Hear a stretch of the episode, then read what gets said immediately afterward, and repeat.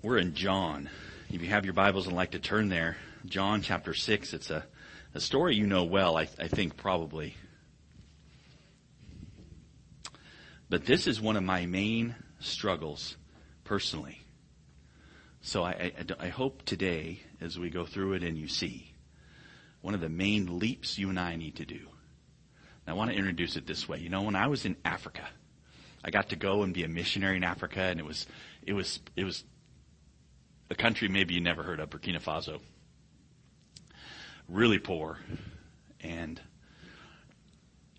dirty. We had a little base in the city we would stay at and then go out into the countryside where there's no electricity and no running water and that kind of stuff. But when we were in town, every morning, you'd get up at the dawn. And it was a new day breaking. And the joy of the day, to me, was going across the street. Because across the street, for 12 cents, you could get a fresh baked loaf of bread. It was a baguette, you know, one of those French bakeries, and they had these things, and it was, was amazing. I think they got up at three or something to make them, so they just were all laid out, and you could get one and take it home. And to to to, to break it open, I'm going to make you hungry if I can this morning. Break it open, and it's crispy on the outside and soft in the middle, and it smells like fresh, and you're just like, ah, oh, finally something I want to eat. Provision from the Lord. So fantastic. Loved it. Loved when we got to do it. And uh, I like bread. I like bread a lot more than turkey. Sorry, Thanksgiving, but bread is amazing, right? And so we come to this story today, this account of Jesus, and he's going to feed the 5,000. He's the bread of life. And I think most of my life, I see God as my provider my provider of bread. I like, give us this day our daily bread. And that's really good. He does do that. Everything we have is from the Lord. God's sovereignty is true. He makes us, He holds us together. It's a true thing. But my hope for you today is that you might move from that to something more radical and deeper and real. Not that God provides your bread, but that Jesus is your bread. That shift is actually really big and one I really struggle with. So I want to share you from that from the Bible today and talk about what it means when that happens. When you can say, yeah, you know what? Jesus is my bread. What a difference that is for your life. So let's look at it and we'll look at the story together. It's foundational to life. You know, he's, this, this has shaped me and without a doubt, the message of this text this morning. So, with you, it's, it's John chapter 6. It's a amazing long chapter. We can't get through all of it, but I, I want you to, to start and see it. And it, it's from giver, the giver of bread, to the gift, which is bread itself. And to see that, that this morning in John. This is what Jesus comes to tell us. Okay. So first, and just see Jesus. It's amazing. Our Savior, He's a miracle worker. He can do anything, and we get to see it first this morning with what He does. So, chapter 6, verse 1 says this. After this, Jesus went away to the other side of the Sea of Galilee, which is the Sea of Tiberias.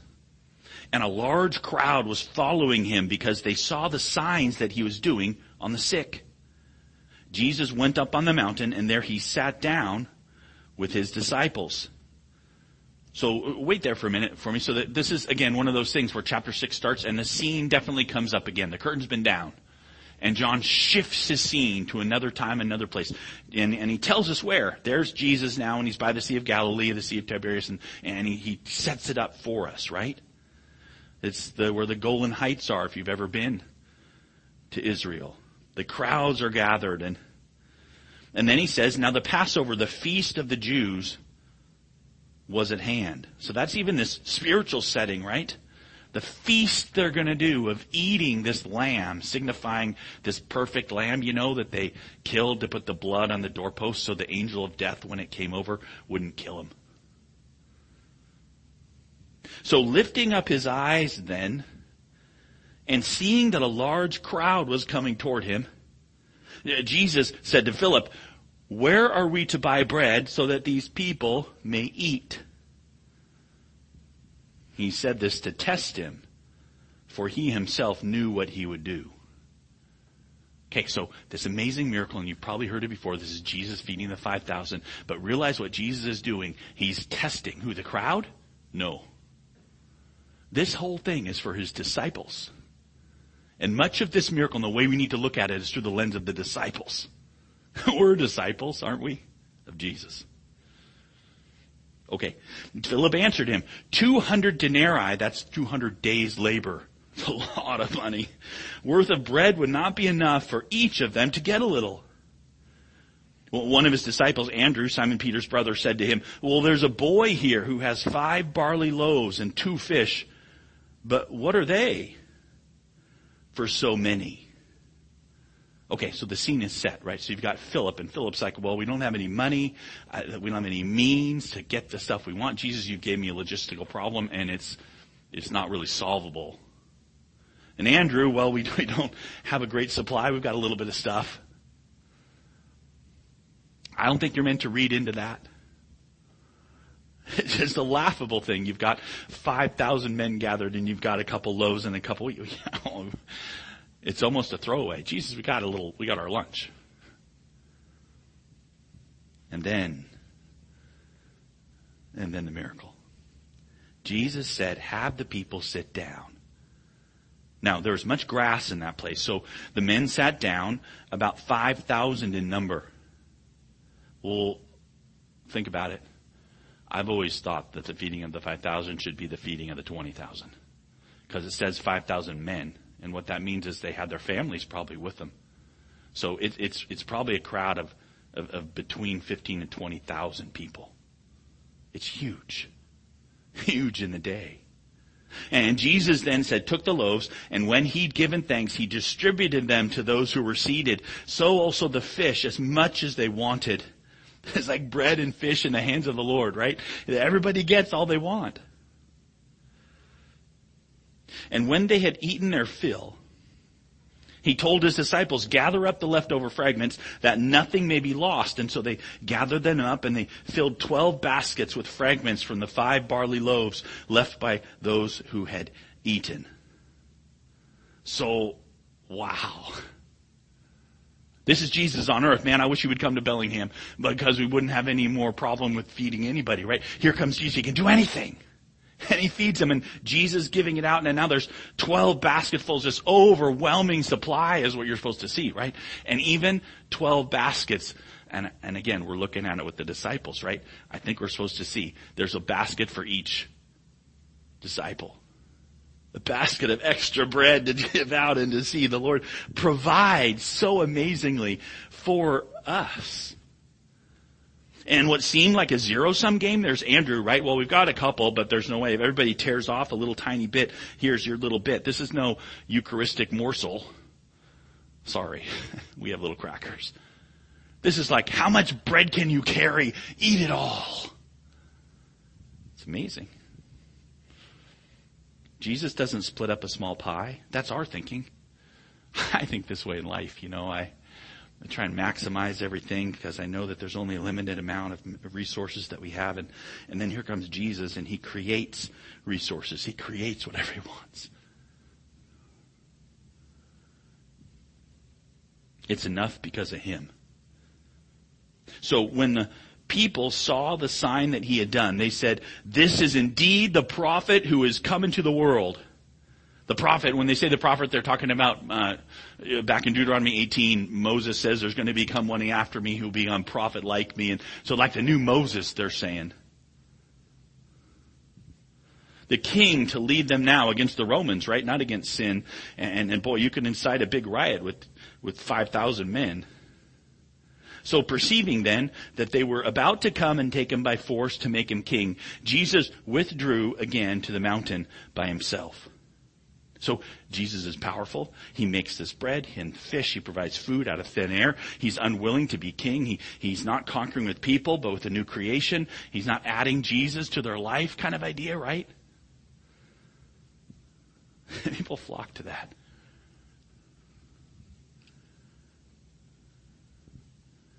God can and does provide for people, right? This amazing miracle. Jesus provides. But the whole thing about the feeding of the 5,000 is, it's a sign. Don't miss the sign. What's going on right here? And, and, and you see it because, because the scene just keeps going. It's like uh, he doesn't pause to reflect on the providence of God and the provision of God. He just keeps going right through, John does. It's not an accident. The scene doesn't stop. It just keeps going because it goes when evening came. His disciples, so it's the same day and the evening comes and the, the disciples went down to the sea and they got into a boat and they started across the sea to Capernaum. It's like, okay, the miracle happened. Cool. On to the next thing. And so evening comes and his disciples go down and they get into a boat. They started across the sea. Jesus is still up praying and, and it was now dark and Jesus hadn't come to them and the sea became rough because a strong wind was, was blowing. Real danger. No Jesus. In the other gospel accounts, this gets a whole treatment, you know. Like what they were thinking, what they were doing, what happened, and Peter walking in the water and all these things. No, nothing here just, just really fast. When they rowed about three or four miles, they saw Jesus walking on the sea and coming near the boat, and they were frightened. Got to go to other accounts to figure out why they were frightened. They thought Jesus was a ghost, all that stuff, right? But not here. Here it's just like, oh, yeah, the next thing. He said to them, It's I. Do not be afraid. They were glad to take him into the boat. And immediately, the boat was at the land to where they were going. Wow.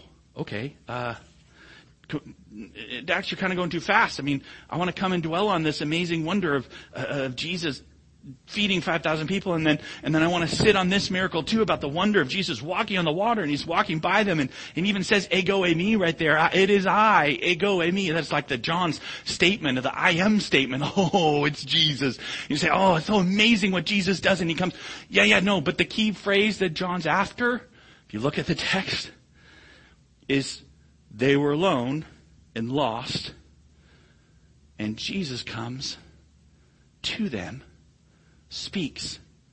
And then that last phrase, which closes this miracle. Did you catch it? And immediately the boat was at the land to which they were going. They're rowing hard in the middle of the lake with a storm, don't know where to go, don't have it, it's not going to make it. Oh no, it's the go, no, it's Jesus. Oh, and poof. That's as big a miracle as the feeding of 5,000. All of a sudden, poof, they're at the other side. That, that's the flavor of this text, right? Clear focus on the presence of Jesus getting you exactly where you need to go. No, no comment on him stilling the storm. It doesn't say he stilled the storm. Not, oh look, I have authority over the wind and the waves. It doesn't say that. Just, Jesus provides for his people. Do you believe that? Do you really? Jesus provided bread with a basket of leftovers for each disciple.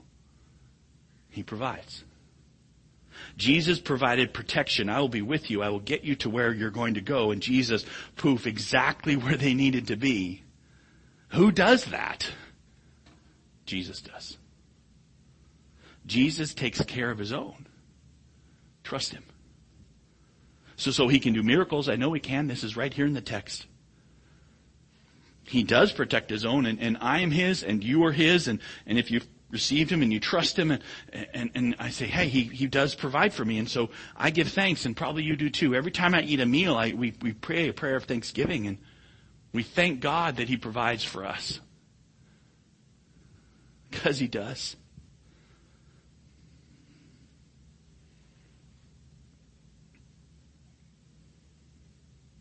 The text doesn't end there. I think the text should. In my heart, I was like, I like that. I like the idea of God just providing for me and I can grow in trusting Him that He'll provide for me and, and it makes sense and it goes along with the Lord's Prayer and, and all these things. But, but Jesus won't let it go. There's more here. He doesn't just work on this temporal level, which so many people want you to stay at. Jesus goes deeper, right? He's not just the, the miracle worker. He gives eternal bread, he says. Again, it doesn't surprise me, but look how he does it. So on the next day, it says there in verse 23, the crowd that remained on the other side of the sea saw that there had been only one boat there and that Jesus hadn't entered the boat with his disciples, but the disciples had gone away alone. Other boats from Tiberias came near the place where they'd eaten the bread after the Lord's given thanks. And so when the crowd saw that Jesus wasn't there, nor his disciples, they got into the boats. They went to Capernaum seeking Jesus. We gotta find this guy. He makes bread. So they figure out kind of, oh well, Jesus went up on the mountain and the disciples went away, but now Jesus isn't there. Well, where is he? We gotta find him. He snuck away somewhere. Why do they want to find him? Well, Jesus tells them. They found him on the other side of the sea. They say, Rabbi, when did you come here? And Jesus answered them, Truly, truly, I say to you, you're seeking me, not because you saw signs, but because you ate your fill of the loaves. I get it, says Jesus. Full stomach, that's your motivation. You want more bread from men. It's like in Africa, you know. I've told this before, but one of the one of the American mission churches there decided they would really get people to come to church. And so every time you came to church, you got a dollar. You know how many people came to church? It was amazing. They packed out the place. After about a month, they ran out of money. So they said, hey, glad you're here, but we're done giving you a dollar. Guess what happened the next week? Nobody came. Because that's the motivation, right? And, and honestly, I do that with the Lord. I think you do too. I just, I just, I know He provides for me, but then if He doesn't provide for me or I don't get the things that I think I should need or have, all of a sudden I'm like, well, maybe the Lord's mad at me. Maybe I'm not praying enough. Maybe I'm not. Maybe He doesn't really love me. Maybe, and so we start with our circumstances and who we are. Start making up these thoughts about what God is doing with me. Because that motivation hits all of us, right? So Jesus dies underneath the sign that he just did of providing them bread. He says, wait, I was pointing to something deeper. He says, don't work for food that perishes, but for the food that endures to eternal life, which the Son of Man will give to you. For on him, God the Father has set his seal. Get the eternal bread. He says, I can give you better stuff than the stuff that I just did this miracle on. And I said, oh yeah, but I like that fresh baked bread and like eating it. Yeah, but then by lunch I was hungry again. I can give you better stuff, says Jesus. The Son of Man, that's Jesus himself, approved by the Father, that's the seal being on him. He gives it, work for that bread, food that lasts forever. And the guys are like, fine, I get it. How do we get it? I'll work for that. We have some strength. We'll go with you. So that's why they ask, right? They said to him, what must we do to be doing the works of God? Totally down with this and it totally makes sense to my little mind. I hope it does to yours too. If I could say to God, okay, God, you give me eternal bread every day and I will work for you. Just tell me what to do. If you tell me the right thing to do and you'll provide for me, that's a transaction I get to the, to, uh, absolutely works in my book. God will give me bread every day. I will work for him. Dude, talk about the awesome job. Guaranteed wages. God's going to do it. I'll just, okay, what do I have to do? This sort of transactional approach that we take. They don't get it like a lot of people don't get it. So Jesus answered them, this is the work of God, that you believe in him whom he has sent. Do this work. What work? Trust me. right? That's the work. Believing in whom he has sent. Faith on this object. You don't need to do any works. You need to taste and see. Eat. Believe. You know, there's a feast in front of your eyes. You're asking me what you have to do. Eat it. Trust me. Okay, we'll trust you. Well, we get it. This guy says that he can give us bread, but we know, we know the Old Testament. I remember manna got bread from heaven and it came every single day, you know. Jesus, you just did this once. If we're going to be thinking about, okay, I'll work for God and He'll give me, well, what are you do? I'm doing my piece. What's your part? Give us to us every day, right? They're still being transactional because it's all they know. They desperately want life to go well and, and will you do this for me? And if you will, then I will. And, and this gets to the deepest point Jesus is going after.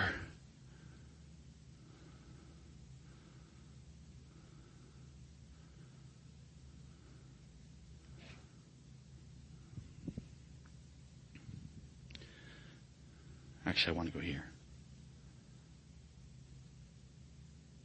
Jesus himself being the bread.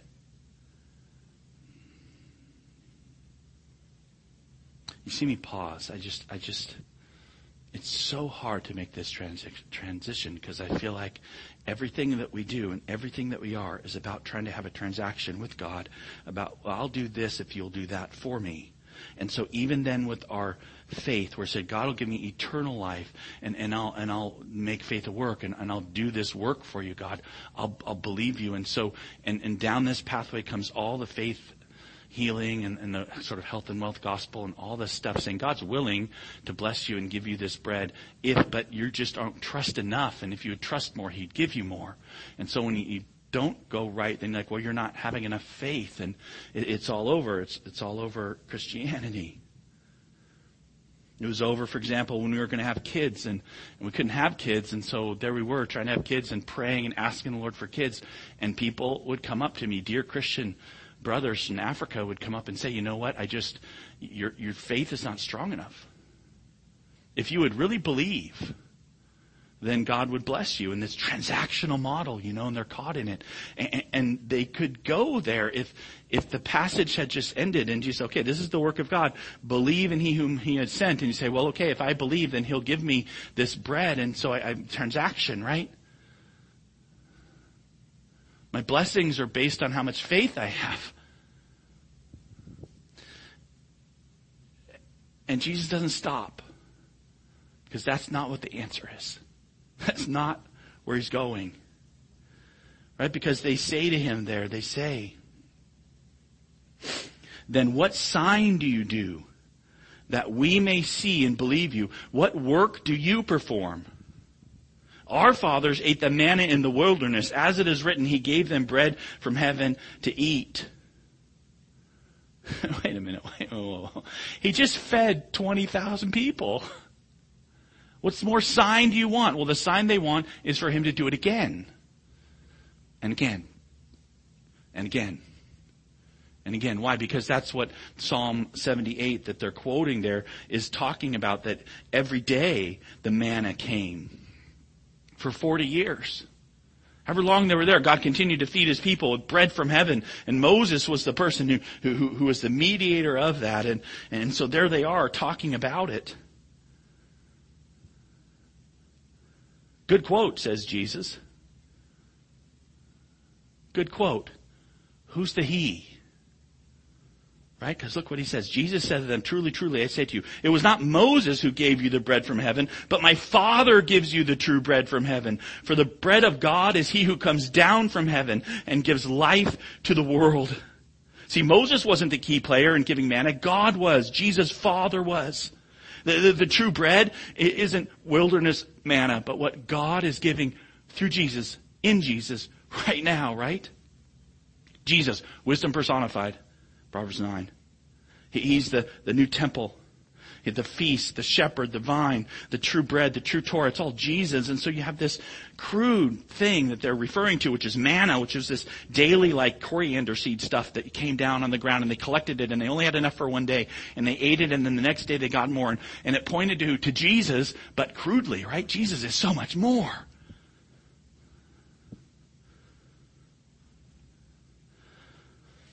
The bread of God is he who comes down from heaven and gives life to the world.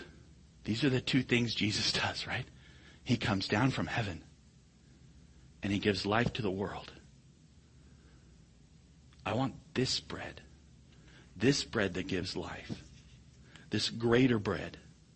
So, so, so look, he says, God gives you bread from heaven, an amazing offer, and he says it to them, this crowd right now, Jesus. Jesus says it to all of them. God's giving it, take it. It's free. Eat it. And then look explicitly in verse 33. He gives life to the world. This is a global offer, more than the Jews, more than Israel. He says, here, I, here it is, this bread. And so they say to him, sir, give us this bread always. We want it.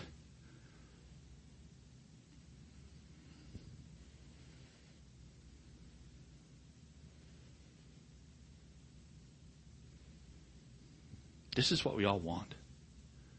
I really want God to provide for me. I want help for me. And so Jesus says to them, I am the bread of life. Whoever comes to me shall not hunger. Whoever believes in me shall never thirst. I am the bread. This is the one of the first of the I am statements Jesus is going to make through John. I am. He doesn't function to give you bread. He is the bread himself. This is what changes your life. Right here, the object of your hunger and your thirst is Jesus. Amen. Right? We, we can't do the work that God requires except to trust Jesus. So you must have this eternal bread. You take it in. And the one who is bread is Jesus.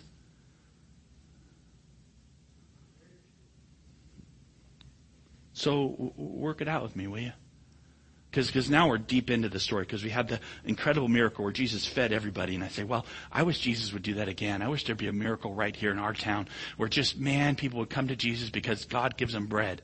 And I miss the fact that really the reality there is that God provides every single day for every single person that ever lived. It's the provision of God for them. And then we have this reality that the very special protection and provision that God makes for his people. I say, I want to stop right there and I just want, I just want it to be shown by everybody how well God takes care of me. And my testimony is he does. And he takes care of you too. But then it goes more, says it's not really about the bread you're to eat and you're to hungry again. It's about the bread of eternal life. That's Jesus. He's saying, man, what you need from me is eternal life and he'll give it to you. So, okay, well, well, I'll do anything for that, for eternal life bread. So, so, so there it is. I'm after, well, how can I get it? And then comes the real point of the whole thing that he's doing. Jesus is the bread.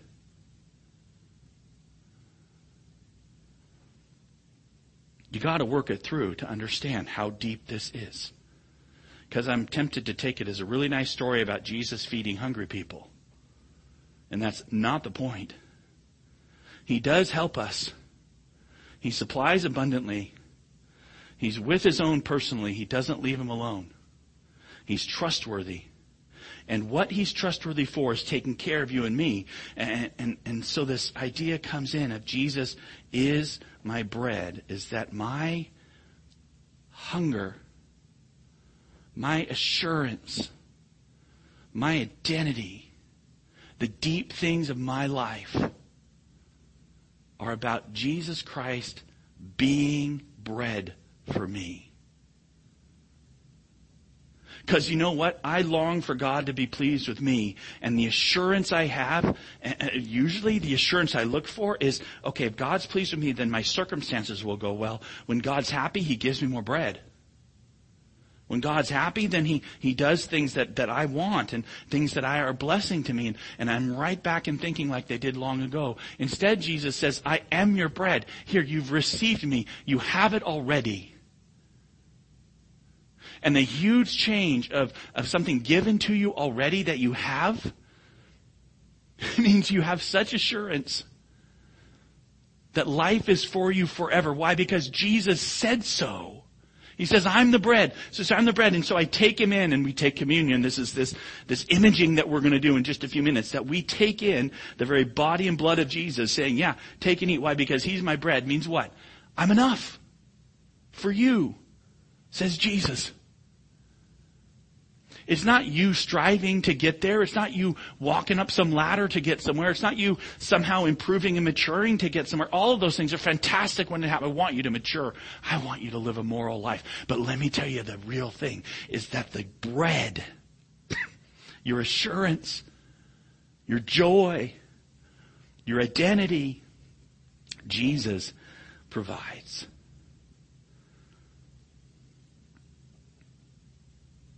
Maybe you see Jesus mostly as a provider of bread to help you live your life. If only I had more strength, bread would help me. If only I had more resources, bread is needed. If only I had more stuff, more bread, well, I'll use it to improve myself. And, and then you're in the first part of the passage before Jesus comes and he pulls in. He says, wait a minute, I'm the bread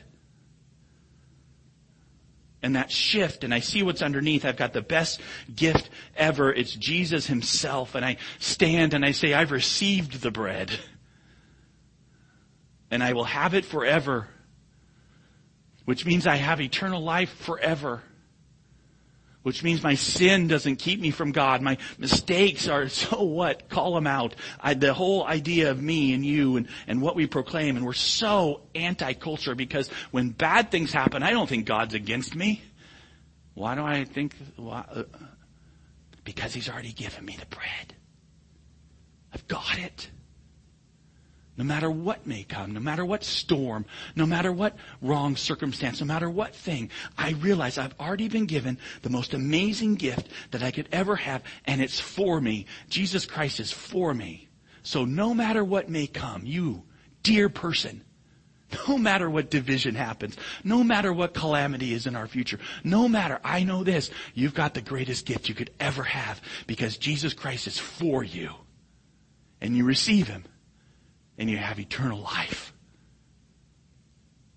Jesus says, I am the bread of life.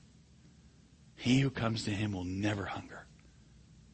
He who drinks of him will never thirst. Do you believe it? I do. And then my flesh comes in and tries to rob it away. Hey, we need each other. Remind each other. We have received the greatest gift you could ever have. Tell somebody this great gift because it's available for them too. Trust Jesus. Let's pray.